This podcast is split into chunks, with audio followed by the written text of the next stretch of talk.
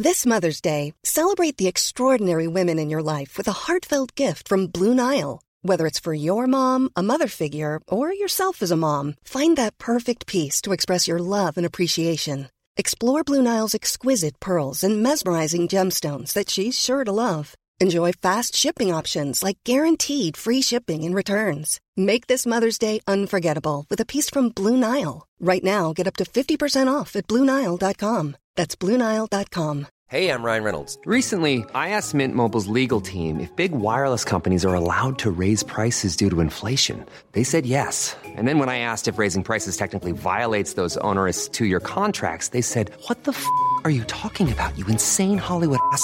So to recap, we're cutting the price of Mint Unlimited from $30 a month to just $15 a month. Give it a try at mintmobile.com slash switch. $45 upfront for three months plus taxes and fees. Promo rate for new customers for limited time. Unlimited more than 40 gigabytes per month. Slows. Full terms at mintmobile.com.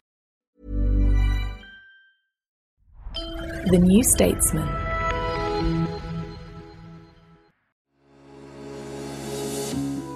You're listening to audio long reads from The New Statesman, the best of our reported features and essays read aloud.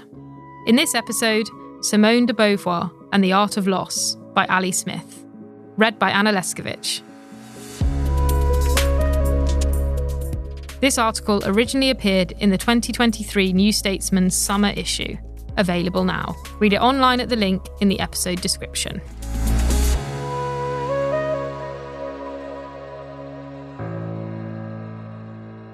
When I told a friend of mine I was about to write this essay, she told me the following story.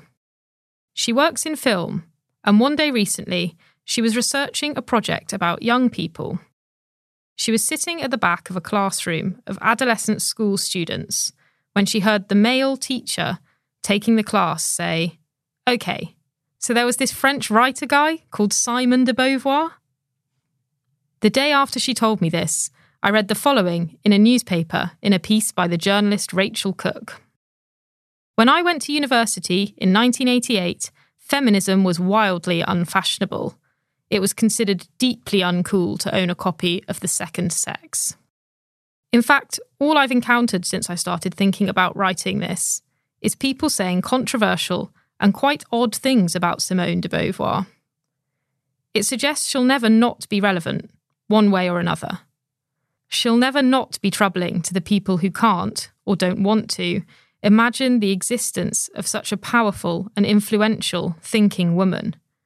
Troubling to the people who took umbrage at what they saw as her too outre take on feminism when she published her pioneering study of societal pressure, oppression, and construction of gender identity, The Second Sex, 1949, translated by Howard M. Parshley in 1953 or to those who later took and take umbrage at what they see as its too inadequate take on feminism. Troubling to the people who find whatever scandalous event is the new or latest thing to find outrageous about de Beauvoir's life or work. Freethinkers are troubling. They're disturbing. In a time fixated on category and identity like our own, de Beauvoir is bound to be, as ever, both freeing and troubling. I first read her at the age of 18 or 19. I was in a bookshop in my hometown, Inverness, in the Highlands of Scotland, and the shop had just opened a downstairs room and filled its shelves with bright new classic international paperbacks. An amazing transformation in what was usually only a stock of Agatha Christie mysteries and books about Bonnie Prince Charlie. I saw the title on one of the spines Memoirs of a Dutiful Daughter. I bought it. I loved the ease of the writing, the rare lucid quality, and the persuasive mix of subjective and objective observation with which such complex things were delivered. A dutiful daughter? That looks like the kind of book a daughter should be reading, my mother said. I laughed, because right then I was reading about the deep and furious real life rift between de Beauvoir and her mother over de Beauvoir's rejection of Roman Catholicism and declaration that there was no God. I was thinking about my own arguments in my head with my mother about exactly these things, things I didn't yet dare to say out loud. Yes, it's really good, I said. Then I bought a copy of some short stories by the same writer The Woman Destroyed, 1967, translated by Patrick O'Brian.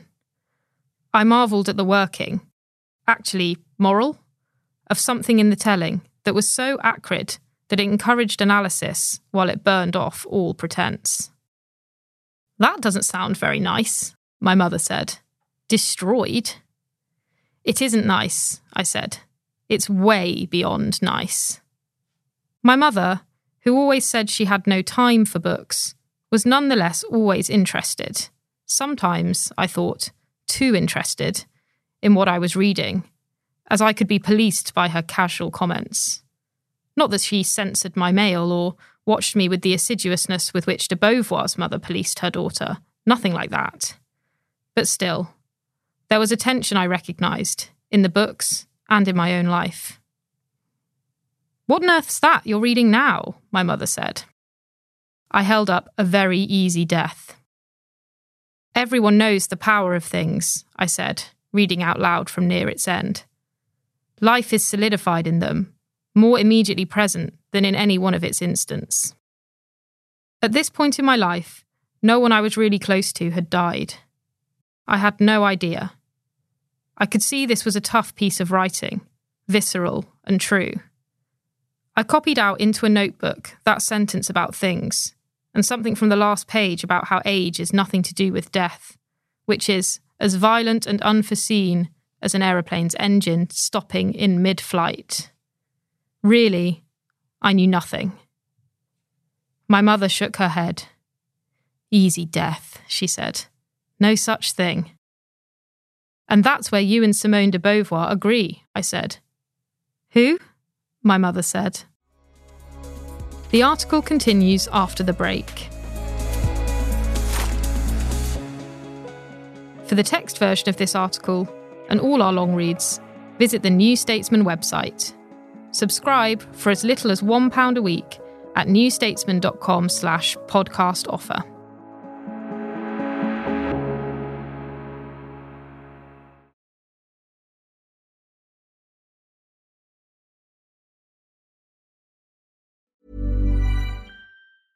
Ryan Reynolds here from Mint Mobile. With the price of just about everything going up during inflation, we thought we'd bring our prices down. So to help us, we brought in a reverse auctioneer, which is apparently a thing. Mint Mobile unlimited premium wireless. Have to get 30, 30, bit to get 30, bit to get 20, 20, 20, bit to get 20, 20, bit to get 15, 15, 15, 15 just 15 bucks a month. So, Give it a try at mintmobile.com/switch. slash $45 upfront for three months plus taxes and fees. Promo rate for new customers for limited time. Unlimited more than 40 gigabytes per month. Slows. Full terms at mintmobile.com.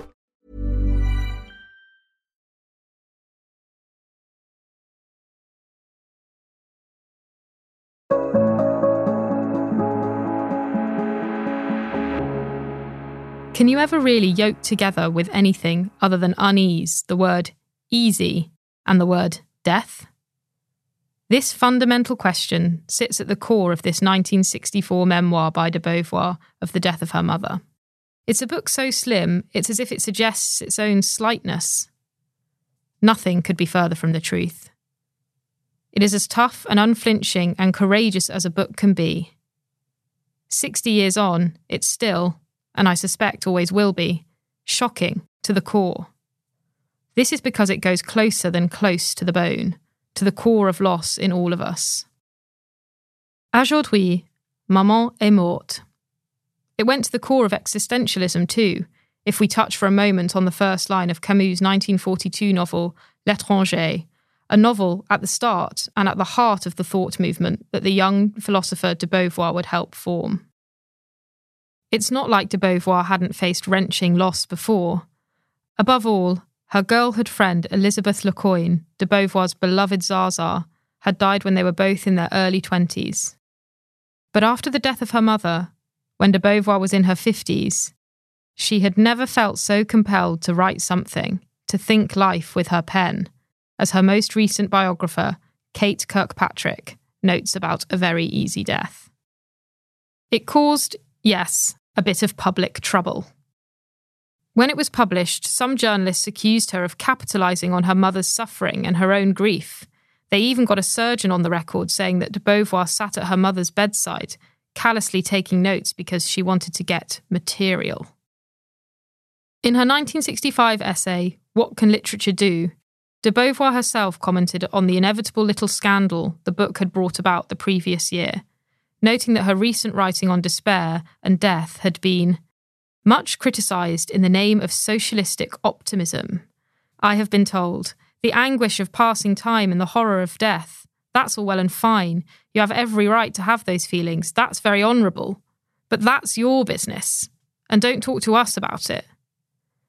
If literature seeks to surpass separation at the point where it seems most unsurpassable, it must speak of anguish, solitude, and death, because those are precisely the situations that enclose us most radically in our singularity. Language reintegrates us into the human community.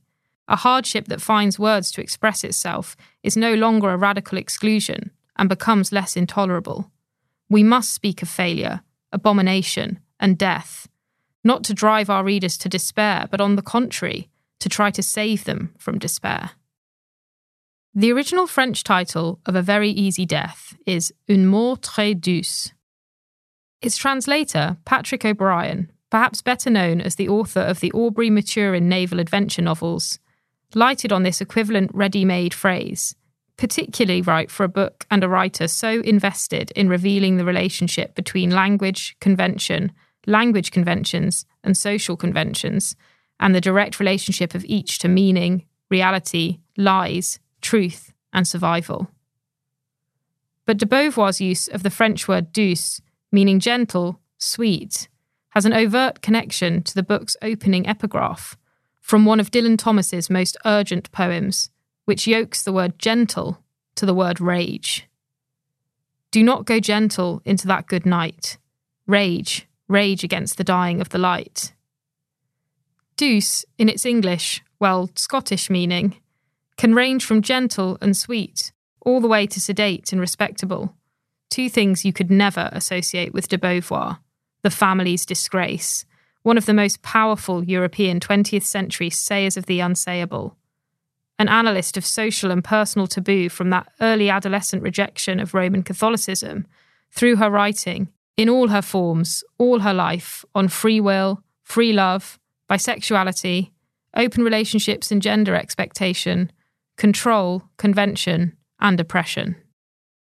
Her novels, philosophical and political treatises, and her openly lived infamous slash famous life marked her out as one of the most influential and controversial champions of complexity in the human subject, and of an ethic of ambiguity as a positive fundament in both human thought and the construction of personal and social identity. Her writing is typically passionate in its dispassion.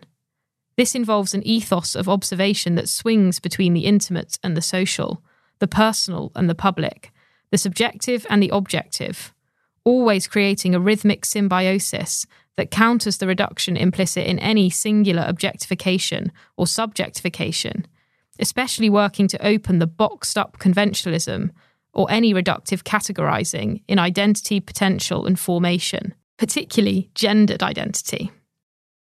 She had been taught, she writes of her mother in A Very Easy Death, never to think, act, or feel except in a ready made framework. But what did it really mean to be here? What would it mean if you removed those conventions of the ready made frameworks?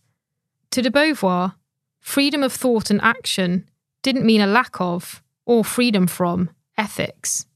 On the contrary, our reason for being here, she suggested, was to work to build a community whose individual freeing up created a focus on the worth of freedom of others.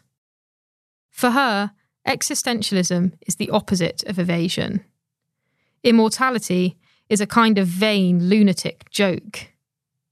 10,000 years from now, someone will still remember me the actress in de Beauvoir's novel All Men Are Mortal, 1946, translated by Leonard M. Friedman, thinks, as she decides to fall for a man who's more dead than alive because he declares that he's immortal, has been drearily alive for centuries. But what happens when the individual existentialist, bound ethically to a thinking life, meets the end of thought, the end of life? In Memoirs of a Dutiful Daughter, De Beauvoir remembered the day her child self, who loved to think the simple thought, Here I am, realised that one day she won't be, that she's condemned to death. I screamed and tore at the red carpet. How do other people manage? How shall I manage too? When the reckoning comes, I thought, when you're 30 or 40 and you think, it'll be tomorrow, how on earth can you bear the thought? Even more than death itself, I feared that terror that would soon be with me always. This book deals with the final terror. It opens when the world traveller daughter, away in another country, receives a phone call saying her mother, in her late 70s and at home, has had an accident. She imagines a car accident. She pictures it, invents it. The first thing we do is imagine. But no, she's wrong. Her mother has fallen over in her bathroom and broken a bone in her leg. So she comes home, goes to see her mother, who's been moved to a nursing home. She notices some frailties in her demeanour. I was not very much affected. In spite of her frailty, my mother was tough, and after all, she was of an age to die. From its first pages onwards, what we imagine meets reality.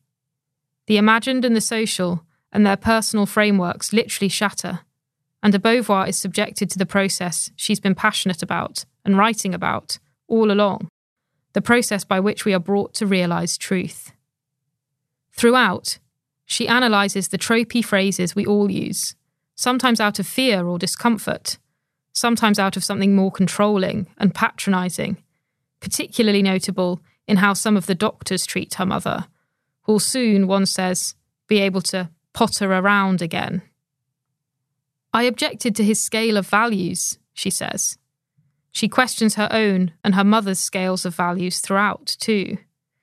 What does it mean to imagine someone is of an age to die? And what exactly is a mother afraid of when she uses the phrase, you frighten me, you do, to her daughter? Meanwhile, the existentialist daughter, who'll never compromise on truth, has decided, along with her sister and the doctors, not to tell their mother, who has always been terrified of having cancer, that she does and that she's dying. The mother, innocent, thinks she has peritonitis. The daughters play along. Soon, I had the feeling of play acting wherever I went. This betrayal starts to be revealing beyond belief about something much larger than the sisters' performance to their mother. The world de Beauvoir passes through reveals itself as operating on a level just as theatrical, just as false, just as much a kind of betrayal. In the clinic, you might think you were in an airport. Low tables, modern armchairs, people kissing one another as they say hello or goodbye. But there is a feeling of something not quite right and sometimes a man entirely clothed in white appears in the opening of the door at the far end, and there is blood on his shoes. She stops outside a chic Parisian store. I saw ridiculously elegant hats, waistcoats, scarves, slippers, shoes, the sumptuous arrogance of a world in which death had no place. But it was there, lurking behind this facade. For me, that was now the only truth. Somehow, because of the place where performance, lies, innocence, and the truth of the terrible and terrifying viscerality of her mother's painful decline meet, something truly uneasy happens. Something difficult, something true and profoundly troubling, frees up what's been fixed and closed between the estranged mother and daughter. It had wrenched her out of the framework, the role, the set of images in which I had imprisoned her, I recognised her in this patient in bed, but I did not recognise either the pity or the kind of disturbance that she aroused in me. The disturbance is what de Beauvoir can't allay in this book. It is the revelation of a different self. She is struggling with it throughout, as the book passes from the first four lengthy sections to the final two, terse after the death, sections not so much fragmented as full of a kind of stunned and truthful combination of knowing and new unknowing. The wide smile of unknowingness that de Beauvoir sees on her mother's face is a figuration of death itself. But as de Beauvoir, the dispassionate observer, the person in control of the mother daughter dynamic, observes everything forensically, her mother, in her own wrenched free new state, simply observes back. I am looking at you, she says to her daughter. Your hair is quite brown. In the end, en route to the truth of the ending, the mother unboxes herself from not just her daughters, but from her society's expectations, from everything a dutiful mother might approve. In the end, the daughter, in a calm rage at the incomprehensibility of death, comprehends the love, the dignity, and the history of the knowables and unknowables between even the closest of us. When I read this beautiful, terrifying, disturbing book now, my whole body hurts for this mother, for her daughter, and for myself, my own gone mother, for all ourselves, all our losses. My mind reels with this book's viscerality, its spirit, its knowledge, and its mystery. Everyone knows the power of things. Life is solidified in them. I hold it, slim, in my hand. It could fit in a back pocket. It contains me and all of us. It sits at the head of a French tradition, continued by writers and artists from Barthes to Calle, Akerman, Ernaux. The Americans have struck the word death out of their vocabulary. They speak only of the dear departed. It is a forbidden subject in present day France, too, as de Beauvoir would write in another of her taboo dismantling works, Old Age, 1972, also translated by Patrick O'Brian. After a very easy death, she went back to novels, the form she's least well known for, which is a crime. She's a truly great novelist. And wrote Les Belles Images, 1966, one of her best, a mother child satire of the good life, the marketing industry, and the kind of society that would send a child who asks questions about poverty, colonialism, nuclear and genocidal holocaust, and unhappy humans to a psychiatrist because she's clearly disturbed. Simone de Beauvoir, one way or another, always contentious, always relevant. Good. Let her disturb you. If you can write, the very act of writing breaks down the separation.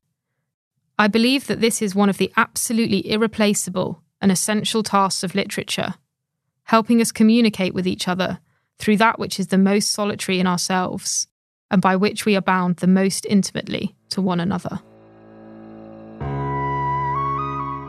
You've been listening to Simone de Beauvoir and the Art of Loss by Ali Smith, read by me, Anna Leszkiewicz. If you enjoyed this episode, you might also enjoy Karl Ove Knausgaard, a personal manifesto on the art of fiction. The link is in the show notes. This episode was edited by Suze Cooper.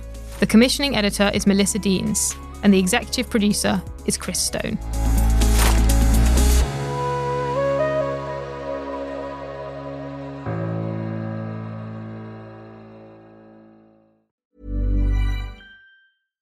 Small details are big surfaces, tight corners are odd shapes, flat, rounded, textured, or tall.